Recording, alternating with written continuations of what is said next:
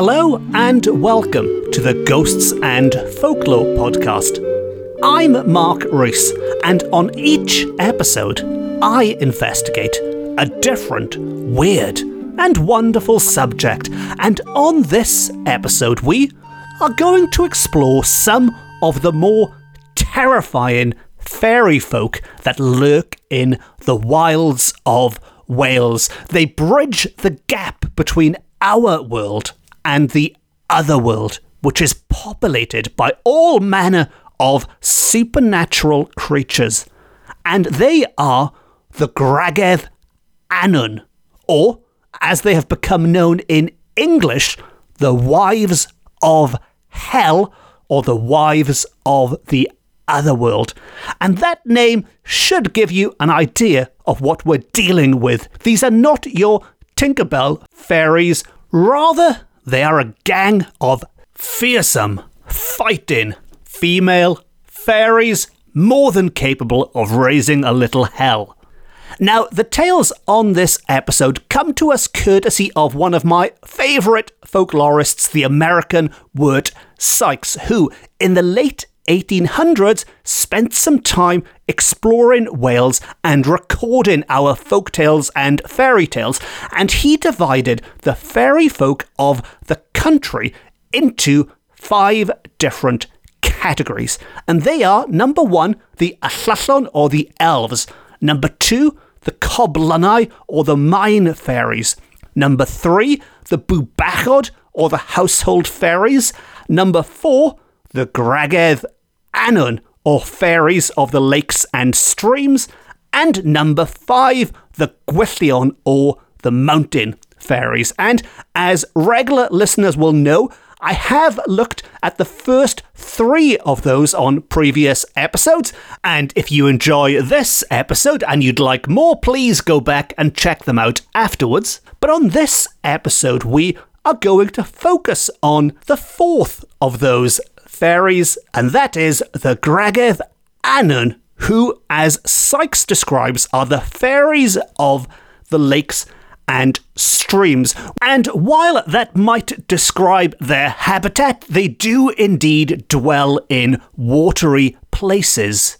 A better description comes from a more literal translation of the name Gragedd Annwn, because the word Gragedd is the Welsh for wives, while Annwn, A N W N, is the otherworld in Welsh mythology. So that means the Gragedd Annwn are the wives of the otherworld. And over time, for many people in such a deeply pious country, the name Annwn or otherworld became a byword for the Christian hell. And Annwn, the Otherworld, does indeed share a few similarities with the Christian hell. It is down below, down beneath us, and it's where the bad people go. And as we're talking about language, very quickly before we dive into the stories, but the most common name for the Welsh fairy folk is y Tylwyth Teg, but they are also known as Plant Annwn and that translates as children of the other world or children of hell, if you want to be biblical about it, which might explain why people were once more fearful of the fairy folk. It sounds much more menacing, doesn't it? Rather than having fairies at the bottom of your garden, you have the children of hell dancing about. Although, when it comes to the Gragedd Annwn, you probably wouldn't find them at the end of your garden because, as Sikes mentioned, they do dwell under the water, and we are told that they are a little bit like a mermaid, although the similarity starts and ends with the fact that they dwell underwater. He goes on to tell us they are not fishy of aspect, nor do they dwell in the sea. For the Gragedd Annwn, their haunt is the lakes and the rivers but especially the wild and lonely lakes upon the mountain heights. So I guess you could say the Gragedd Annwn are freshwater mermaids, but without the fishy bits, and they could most commonly be found in the lakes at the top of the mountains. Now, these romantic creatures, as they're described, are surrounded with numberless superstitions. So there's a lot of old folklore surrounding the Gragedd Annwn. Some of it might be true, some of it might not be. But there is one thing in particular that the Gragedd Annwn are known for. There's a reason why they appear in our world and don't spend all their time down below in Annwn. One diabolical purpose. And we are told that in the realm of fairy, they serve as avenues of communication between this world and the lower one of Annwn. So you could say the Gragedd Annwn act as a go between from our world down to the underworld. They live in this watery middle ground, this watery go between, sharing information back and for spying on the world above and sending this information via those lonely lakes down to their master, who is waiting to hear all the news and gossip from the land of the humans above. And talking about their master, who I can hear you asking is their master? Well, it's certainly not Satan or Lucifer in the biblical sense, but it is a devilish character who some might say has parallels again with the ruler of hell. And to quote Sikes, he tells us the shadowy domain is presided over by Gwyn ap Nudd, king of the fairies, and a figure who pops up again and again in Welsh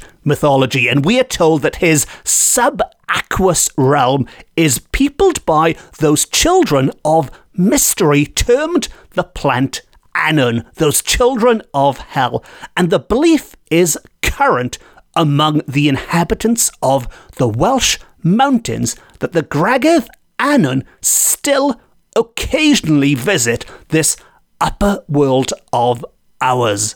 So, in the late 19th century, people still believed, Sikes tells us, that in the mountains of Wales, the Gragedd Annwn still appeared and still sent news back down to the other world. And of course, as we will soon discover, they could also raise a little bit of hell at the same time if they so desired.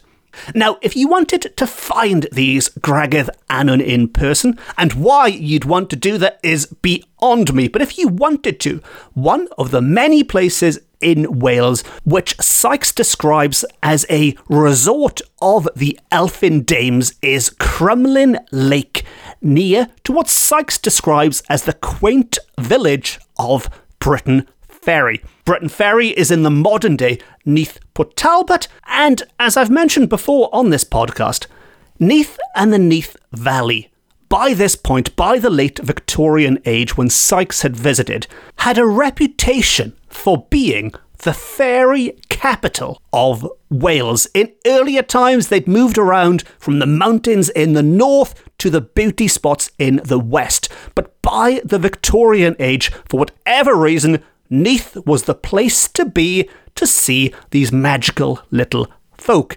And if it was the Gragedd Annwn that you were looking for, by all accounts, it was Crumlin Lake in particular that you could find them because we are told it is believed that a large town lies swallowed up there, and that the Gragedd Annwn have turned the submerged walls to use as the superstructure of their fairy palaces.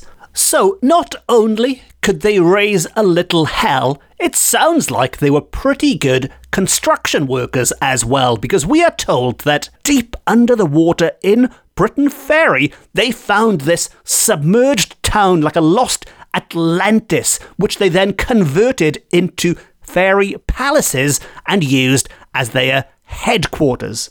And this didn't go unnoticed by the locals, because to continue, some claim, some people in Briton Ferry claim to have seen the towers of beautiful castles lifting their battlements beneath the surface of the dark waters, and fairy bells are at times heard ringing from these towers, which sounds like quite a sight and quite a sound to hear. Now, there is an old tale attached to this lake, which might explain why it became a hotbed for the Gragedd Annwn. And it concerns that well known Welshman, St. Patrick, the patron saint of Ireland, who, as everyone knows, hails from the village of Banwen in Neath Port Talbot. Well, unless he doesn't, that is open to debate, but we can argue about that some other time. For the purposes of this episode, St. Patrick was from Banwen, and it is St. Patrick to blame for the Gragedd Annwn in the water. And before I tell you this tale, I do try my best to make every episode of this podcast as self contained as I can so anyone can just dip into any episode at any time. But I think this episode really does reward long term listeners, and parts of the tale I am about to tell you might feel a little bit familiar from a previous episode, and it goes like this. A long time ago, St. Patrick came over from Ireland on a visit to St. David of Wales just to say Shurichi. How are you in Welsh? So, to start with, St. Patrick is clearly a Welsh language speaker. And as they were strolling by this lake, conversing on religious topics in a friendly manner, some Welsh people who had ascertained that it was St. Patrick and being angry at him for leaving Cambria began to abuse him in the Welsh language, his native tongue. So St. Patrick is back on Welsh soil to visit St. David. They're having a nice walk when some of the locals in Briton Ferry decide to abuse him in the Welsh language. And of course, we are told such an insult could not go unpunished. And St. Patrick caused his vilifiers to be transformed into fishes. But some of them, being females, were converted into fairies instead. It is also related that the sun, on account of this insolence to so holy a man, never shed its life giving rays upon the dark waters of this picturesque lake, except during one week of the year.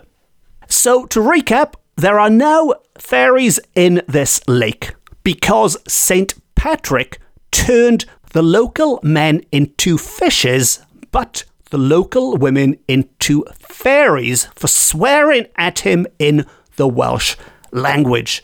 Now, a similar legend has been attached to many watery places in Wales. I've mentioned Llangwyn Lake before, where the men were turned into fish, but the women or woman, there was only one woman in attendance, she became a ghostly white lady. And another lake with a version of this legend attached to it is Llyn Barfog, the bearded lake near Aberdyfi. And if you'd like to hear the full version of this tale, that was on episode 47. But just to recap quickly, it was there that the Gragedd Annwn would often be seen by the lake and the surrounding mountains with some of their animals.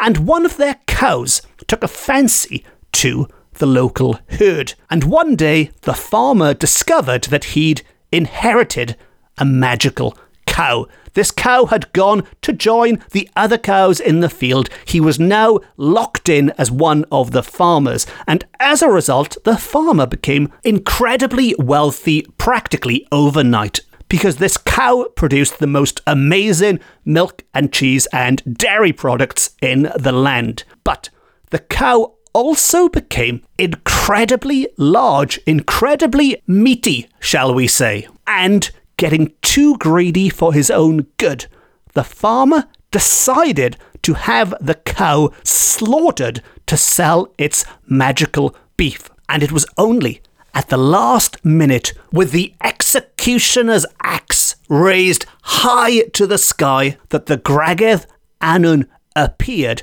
to save the cow's life. And they enacted a terrible revenge on the farmer. And if you want all the gory details, again, be sure to check out episode 47 afterwards. Now, another tale relating to the Gragedd Annwn, which is also retold and recycled across the land, involves a magical passageway, which ties in nicely with the idea that they'd act as a gateway to the other world. And it goes like this.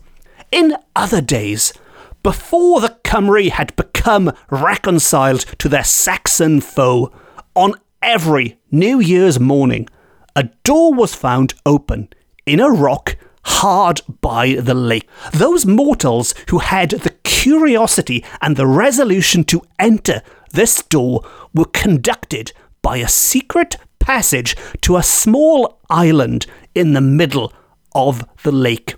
Here they found a most enchanting garden, stored with the choicest fruits and flowers, and inhabited by, you guessed it, the Gragedd Annwn. The Gragedd Annwn whose beauty could be equalled only by the courtesy and affability which they exhibited to those who pleased them. So, so far, so good. This door opens once a year, and if you're curious enough to go through it, you will have a great New Year's party with the Gragedd Annwn in the middle of the lake. Not only are they beautiful, but they know how to treat their guests. They are the hostesses with the mostesses. But to return to the tale, they gathered fruit and flowers for each of their guests. They entertained them with the most exquisite music. They disclosed to them many secrets of the future and invited them to stay as long as they liked. But, said they, this island is secret and nothing of its produce must be carried away. The warning being heeded, all went away. So the rules are pretty straightforward.